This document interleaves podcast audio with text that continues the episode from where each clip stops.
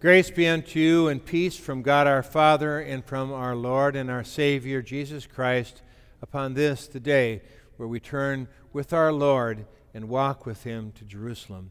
Please be seated.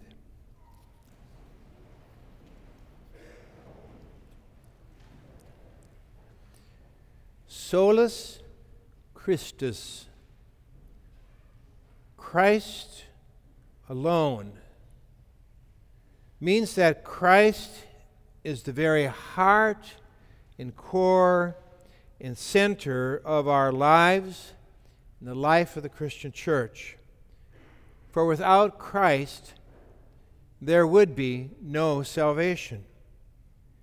As a congregation here at Advent on bent on studying and gaining a vision of what it is that we as a congregation should do and be as a Christian congregation over the next, next decade. There is a temptation for us at Advent to focus, and you must pardon the analogy, on the spokes of the wheel rather than on the hub.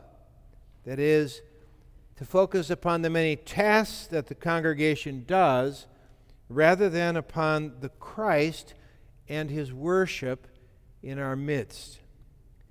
The true center of all that we do is the job of bringing Christ's atoning blood to the hearts, minds, and souls of every possible person, so that through faith in Christ, these people, along with us, might be saved from divine judgment, something that we're all going to have to face on the last day. Without the blood of Christ, there is no hope. There's no hope of salvation from sin or death and hell. So, our goal, our mission is singular. It is to make Christ and Christ alone the center of all that we do and are. But isn't it enough to simply be meeting the needs of people, maybe we call them even the spiritual needs. There's a guy named Albert Einstein, and he was presented with a whole lot of scientific evidence about physics as he was growing up. But it was not until he discovered the theory of relativity, E equals mc squared, that the relationship between time and space and light and energy came to be finally understood. He discovered, if you will, the hub of our complex creation, which enabled scientists to be able to understand many of the mysteries of our universe.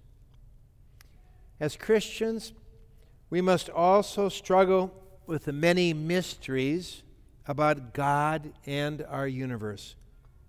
God is one being, yet he is three in person. God's will is changeable, but God's will is also unchangeable. God can step into time, but God is outside of time. We are in a temporal world, but as baptized Christians, we have also entered into an eternal world.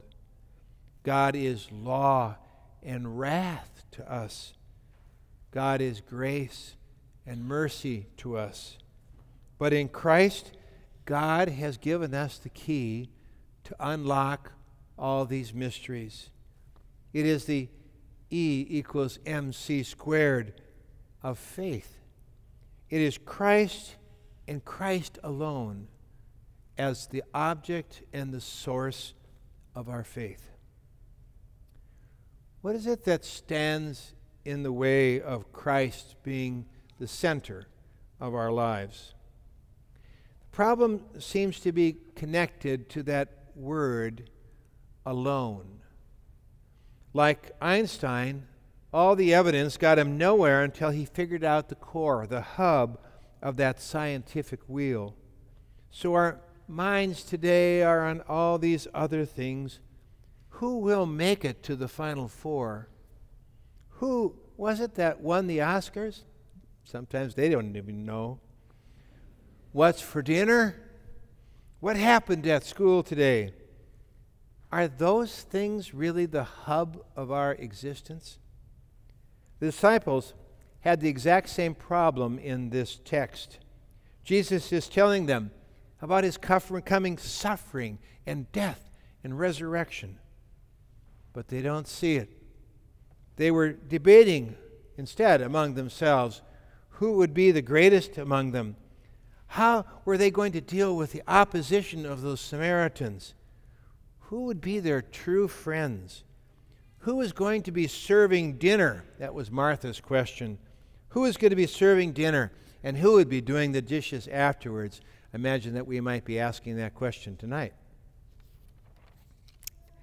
When, this, when, when the center of our lives is something other than Christ, our wheel is only as strong as our hub. Will meals bring us forgiveness? Will sports save our children from death? Will wealth buy us eternity? No. Worst of all is the notion that salvation can be bought with all these fake spiritual deeds. Oh, yeah, we're good people. Isn't that enough? We're sincere about loving God. Isn't that good enough? If I'm following the laws and the commandments of God as best I can, isn't God, in a certain way, being the center of my life? Not at all. Unless we throw away all our self made works and our deeds, our life centering distractions and actions, and center our lives solely upon Christ and all that He has done for us eating, drinking, sleeping, devouring Christ's Word and His suffering, death, and resurrection, the benefits of which are bestowed upon us in these sacraments and through our divine worship we will never discover the spiritual E equals mc squared of God. Our lives must be all about Christ and Christ alone. St. Paul said it in Philippians chapter 3. He said, But whatever gains to me I now consider loss for the sake of Christ. What is more, I consider everything a loss because of the surpassing worth of knowing Christ Jesus my Lord, for whose sake I have lost all things. I consider them to be garbage, that I may gain Christ and be found in him, not having a righteousness of my own that comes through the law, but that which comes through faith in Christ, the righteousness that comes from God on the basis of faith. I want to know Christ Yes, to know the power of his resurrection and participation in his sufferings, becoming like him in his death, and so somehow attaining to the resurrection of the dead. Likewise, Martin Luther, his year of the Reformation celebration, he says, Paul always has Christ on his lips and cannot forget him. For he foresaw that in the world, even among those who claim to be Christians, nothing would be less well known than Christ and his gospel. Therefore, he continually inculcates him and presents him to our view. Whenever he speaks about grace, righteousness, the promise, sonship, and the inheritance, he always makes the practice of adding in or through Christ. At the same time, taking a sidelong look at the law as though he were saying, We do not obtain these things through the law and its works, much less through our own abilities or our works of human tradition, but through Christ alone.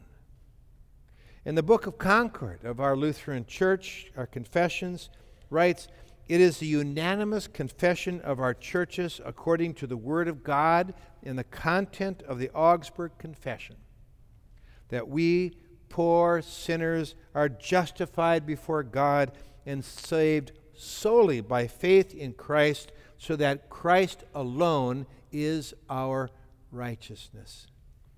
Even Isaiah says it in Old Testament terms. He says, You who bring good news to Zion, go up on a high mountain. You who bring good news to Jerusalem, lift up your voices with a shout. Lift them up. Do not be afraid say to the towns of Judah, Here is your God.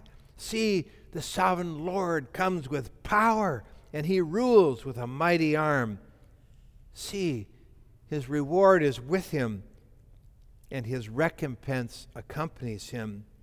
He tends his flock like a shepherd. He gathers the lambs into his arms and carries them close to his heart. He gently leads those who have young. There can be no other. We must ask ourselves tonight, each of us, what is the center of our lives? What is that one thing, if it were to be taken from us, would leave us with inconsolable despair? Would it be our health or our children, our wealth, our home, our spouse? There is only one thing that ultimately matters, which we can never let go of and never forfeit. It is Christ in Christ alone. Our confirmation class this night has been studying the question who is worthy to come to the Lord's table? If my life, my, my actions, my thoughts, my possessions, and even my loved ones are at the center of my life, then I am not worthy.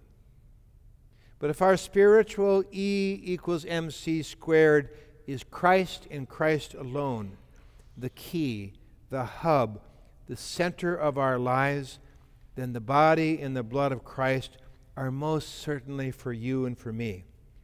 John writes, The blood of Jesus Christ cleanses us from all sin.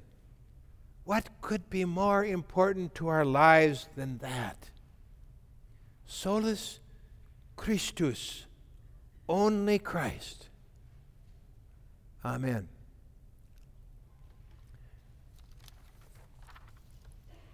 May the peace that passes all understanding guard and keep your thoughts and your minds through faith in Christ Jesus unto life everlasting.